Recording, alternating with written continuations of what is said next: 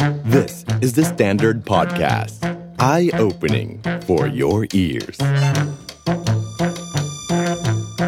8-Minute History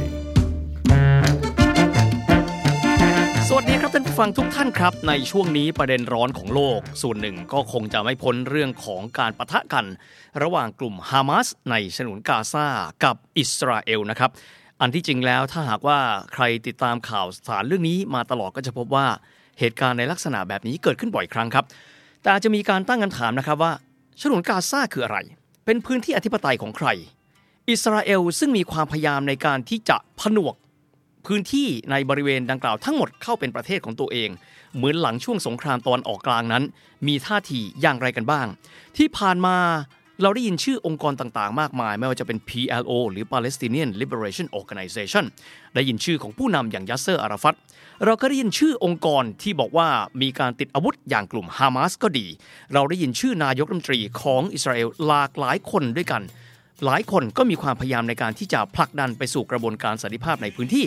แต่กระนั้นเวลาผ่านไปหลายสิบปีที่สุดแล้ว สิ่งที่หยุดได้คือสงครามอย่างเต็มรูปแบบ แต่ความขัดแย้งดำเนินขึ้นอย่างต่อเนื่อง รวมถึงครั้งล่าสุดที่เกิดขึ้นไม่นานมานี้กันด้วย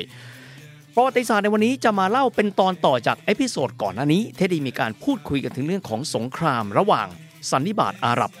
กับอิสราเอล ซึ่งแน่นอนมีความเกี่ยวข้องกับเรื่องของสิทธิ ของชาวปาเลสไตน์ซึ่งอยู่บริเวณดังกล่าวมาก่อนด้วย ความเดิมตอนที่แล้วที่เราได้เคยเล่าไป จบที่เรื่องความพยายามในการสถาปนาสันติภาพในพื้นที่ดังกล่าว โดยการที่ประธานาธิบดีจิมมี่คาร์เตอร์ของสหรัฐอเมริกานั้น ได้มีการเชื้อเชิญคู่ขัดแย้งทั้งสองฝ่าย อันได้แก่นายเมเนเคมเบกินนายกรัฐมนตรีของอิสราเอลกับทางด้านของผู้นำสันนิบาตอาหรับก็ได้แก่ประธานาธิบดีของอียิปต์ก็คืออันวาซาดัดไปตกลงกันที่แคมป์เดวิดจนกระทั่งสามารถที่จะคลอด ปฏิญญาของแคมป์เดวิดออกมาได้ โดยการที่ยุติสงครามในครั้งนั้น แต่หลังจากนั้นดังที่ได้ทราบ ถึงแม้ว่าทั้งสองคนจะได้รับรางวัลโนเบลสันติภาพไป แต่อันวาซาดัดนั้นถูกลอบสังหารจนเสียชีวิต นั่นมีความหมายว่ายังมีคนกลุ่มหนึ่งในกลุ่มสันนิบาตอาหรับ ณเวลานั้นซึ่งยังเชื่อว่า การที่อันวาซาดัดนั้นมีการยอมทำข้อตกลง เหมือนกับเป็นการเปิดทางทำให้ อิสราเอลยังสามารถที่จะครอบครองพื้นที่ดังกล่าวได้ มีความหมายว่าแต่ละฝ่ายเองไม่จะเป็นฝ่ายสันนิบาตอาหรับฝ่ายปาเลสไตน์รวมถึงฝั่งของอิสราเอลก็มีกลุ่มที่เขาเรียกกันว่าสุดโต่งกล่าวคือ extremist นั่นมีความหมายว่าแต่ละฝ่ายจะต้องได้ดินแดนดังกล่าวไปครอบครองทั้งหมดกันด้วย หลายท่านอาจจะถามนะครับว่าในครั้งที่แล้วเราพูดถึงกระบวนการสันติภาพที่มีสันนิบาตอาหรับ แล้วก็ที่มีอิสราเอล แล้วชาวปาเลสไตน์เองมีความพยายามอย่างไรในการที่จะได้พื้นที่ดังกล่าวกลับมาเป็นของตนเอง ความพยายามดังกล่าวนั้นแน่นอนที่สุดเห็นได้ชัดเจนจากองค์กรที่เราคุ้นชื่อกันมาหลายสิบปี นั่นคือองค์กร PLO หรือ Palestinian Liberation Organization หรือว่าองค์การปลดแอกชาวปาเลสไตน์ซึ่งนำโดยยัสเซอร์อาราฟัตซึ่งก่อตั้งขึ้นในปี 1964 นั่นเอง หลังจากที่สันนิบาตอาหรับ โดยเฉพาะอย่างยิ่งอาหรับได้มีการที่จะลดบทบาทในเรื่องความขัดแย้งในพื้นที่ดังกล่าวไป กลุ่ม PLO ซึ่งเป็นชาวปาเลสไตน์เอง ได้มีความพยายามในการที่จะทวงพื้นที่ของชาวปาเลสไตน์เดิมนั้น กลับคืนจากอิสราเอลกันด้วย แน่นอนที่สุดว่ารูปแบบของการเดินหน้าในเรื่องของจุดยืนเหล่านี้ ก็อาจจะมีทั้งเรื่องของการพูดคุยเจรจาบ้าง หรือการใช้กำลังระหว่างสองฝ่าย ย้ำทั้งสองฝ่ายเองก็มีกองกำลังไม่ว่าจะเป็นทางด้านของ PLO เองก็ดี หรือว่าทางอิสราเอลก็ดี จนท้ายที่สุดนานาชาติเกิดความวิตกกังวลว่าเรื่องนี้จะบานปลายต่อเนื่องไปเรื่อยๆ จึงได้มีการเชิญทั้งสองฝ่าย อันได้แก่ผู้นำของ PLO ก็ได้แก่นายเซอร์อาราฟัตกับผู้นำของอิสราเอลณเวลานั้นก็คือนายกรัฐมนตรียิสซักราบิน โดยที่มี บุคคลที่มีความสำคัญต่อกระบวนการเจรจาสันติภาพในครั้งนี้ ก็คือนายชิมอนเปเรส รัฐมนตรีว่าการกระทรวงการต่างประเทศ การตกลงกันในครั้งนี้ ถือเป็นการตกลงลับที่เขาเรียกกันว่า Oslo Accord โดย Oslo Accord นี้มีขึ้นในปี 1993 ใจความสำคัญของ Oslo Accord ในครั้งนี้ คือการที่ให้ทั้งสองฝ่ายนั้นมีการพยายามที่จะวาดเขตแดนพื้นที่กันขึ้นมา โดยที่ทางด้านของชาวปาเลสไตน์นั้น หลังจากที่เกิดสงครามมาหลายปี ณ เวลานั้นพวกเขากระจุกตัวอยู่ใน 2 พื้นที่ในดินแดนของอิสราเอล พื้นที่ที่หนึ่งที่เราเคยได้ยินมีชื่อว่าฉนวนกาซา หลายท่านถามว่าพื้นที่ของฉนวนกาซานั้นใหญ่ขนาดไหน พื้นที่กาซาอยู่ประมาณ 1 ใน 4 ของกรุงเทพมหานคร กรุงเทพมหานครเรามีพื้นที่ 1,500 ตารางกิโลเมตรสำหรับพื้นที่ของฉนวนกาซานั้น มีพื้นที่โดยประมาณ 400 ตารางกิโลเมตร แต่เชื่อไหมครับว่ามีชาวปาเลสไตน์อาศัยอยู่ในบริเวณดังกล่าวมากกว่า 2 ล้านคน จึงเป็นพื้นที่ที่ชาวปาเลสไตน์นั้นอยู่กันอย่างแออัด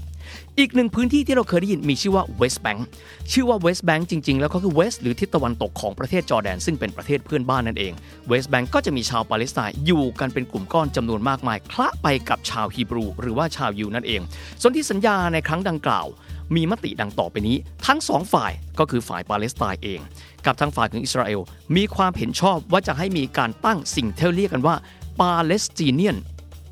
Administration มีความหมายว่าเป็นการปกครองโดยชาวปาเลสไตน์ แต่ทั้งนี้ทั้งนั้นมิได้นำไปสู่การตั้งรัฐปาเลสไตน์คำสำคัญอยู่ตรงนี้ครับ ก็คือว่า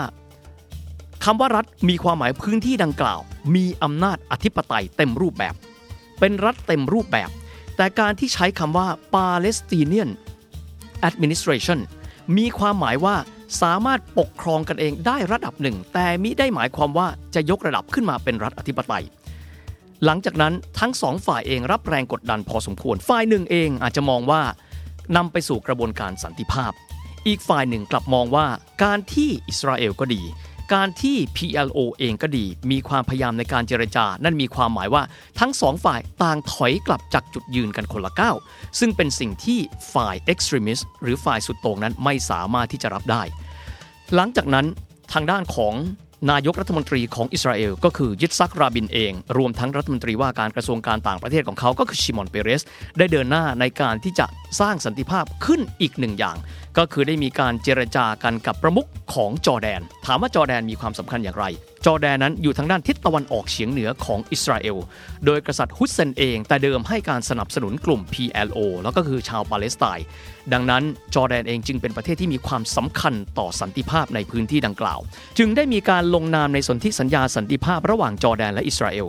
โดยในครั้งนั้นทำให้มีบุคคล 3 คน ซึ่งมีความเกี่ยวข้องกับกระบวนการเจรจาสันติภาพนั้น ได้รับรางวัลโนเบล อันได้แก่กษัตริย์ฮุสเซนแห่งจอร์แดน นายกรัฐมนตรีของอิสราเอลก็คือยิซักราบิน และก็รัฐมนตรีต่างประเทศของอิสราเอลก็คือชิมอนเปเรสแต่หลังจากนั้นเพียงแค่หนึ่งปีเท่านั้นยิซักราบิน ถูกลอบสังหารจากกลุ่มชาวยิวหัวรุนแรง ซึ่งเห็นว่ากระบวนการสันติภาพเหล่านี้ เป็นการถอยออกมาหนึ่งก้าวในการสร้างความมั่นคงให้กับรัฐอิสราเอลอีกด้วย จากภาพรวมตรงนี้จะพบว่าถึงแม้จะมีความพยายามในการสร้างสันติภาพ แต่ต้องยอมรับว่าทั้งสองฝ่ายดูเหมือนยังไม่มีความพอใจ เพราะแต่ละฝ่ายเชื่อว่าดินแดนตรงนี้จะต้องเป็นดินแดนของพวกเขากันเอง หลังจากการตายของยิตซักราบิน อดีตนายกรัฐมนตรีของอิสราเอลไปแล้ว อิสราเอลมีการเลือกตั้งนายกรัฐมนตรีคนใหม่ ซึ่งนายกรัฐมนตรีคนใหม่นั้นก็คือเบนยามินเนทันยาฮู หลายคนฟังแล้วบอกชื่อคุ้นจังเลย ก็คือนายกรัฐมนตรีท่านปัจจุบันนั่นเอง โดยณเวลานั้นกษัตริย์ฮุสเซนเองมีความพยายามในการที่จะเดินหน้ากระบวนการสันติภาพในเวลานั้น แต่พบว่าเบนยามินเนทันยาฮูเองเหมือนกับต้องการสิ่งอื่น ซึ่งแตกต่างไปจากสันติภาพในเวลานั้น แม้กระทั่งในช่วงเวลา ซึ่งกษัตริย์ฮุสเซนแห่งจอร์แดนเอง มีความพยายามในการสร้างสันติภาพในพื้นที่ดังกล่าว อิสราเอลเองยังคงเดินหน้าในการที่จะใช้กำลังในบางพื้นที่ อย่างเช่นเราถ้าหากว่าเราพบข้อมูลจะพบว่า มีการจับเอาตัวประกันไป ฉีดยาพิษเข้าไปและปฏิเสธการที่จะส่งมอบยาถอนพิษ ให้กับเจ้าหน้าที่ฝ่ายความมั่นคงของจอแดนกันด้วย ในขณะเดียวกันฝั่งจอแดนเองรวมถึง PLO เอง ก็ยังมีการสร้างแรงกดดันในพื้นที่อย่างต่อเนื่องไปด้วย เหตุการณ์เหล่านี้เกิดขึ้นมาต่อเนื่อง ถึงแม้ว่าสงครามจะจบลงไปตั้งแต่แคมป์เดวิดแต่ความขัดแย้งของทั้งสองฝ่ายยังคงเดินหน้า โดยเฉพาะอย่างยิ่งการเลือกตั้งรัฐบาลของฝ่ายปาเลสไตน์ในปี 2006 ที่เกิดขึ้น ท้ายที่สุดพบว่า ประชาชนชาวปาเลสไตน์กันเอง ดูเหมือนกับจะเลือกฝั่งที่ต้องการที่จะเดินหน้าในการเคลมพื้นที่ดังกล่าวกลับมาไม่ว่าจะเป็นเวสต์แบงค์ทางฝั่งตะวันออกของอิสราเอลหรือว่าจะเป็นฝั่งกาซาสตริปก็ตามแต่ จึงได้มีการเลือกพักซึ่งเชื่อว่าใช้มาตรการที่มีความเข้มข้น และดุดันมากขึ้นอย่างกลุ่มฮามาสเข้ามาสู่อำนาจ และหลังจากนั้น ความขัดแย้งของอิสราเอลและปาเลสไตน์ก็ยังเดินหน้าอยู่อย่างต่อเนื่อง ข่าวที่เราได้ยินได้ฟัง ถือว่าเป็นส่วนหนึ่งของประวัติศาสตร์ ซึ่งมีความยาวนาน 70-80 ปีมา ลักษณะคงจะคล้ายเดิม ฝ่ายหนึ่งบอกว่าอีกฝ่ายหนึ่งเป็นผู้ใช้กำลังก่อน ฝ่ายตนเองต้องมีการใช้กำลัง เพราะต้องการที่จะปกป้องตนเอง และนี่ก็คือเรื่องของความขัดแย้งที่ไม่รู้จบ ไม่รู้สิ้น ไม่ว่าจะผ่านมาแล้วกี่สิบปีก็ตามแต่ The Standard Podcast Eye Opening for your ears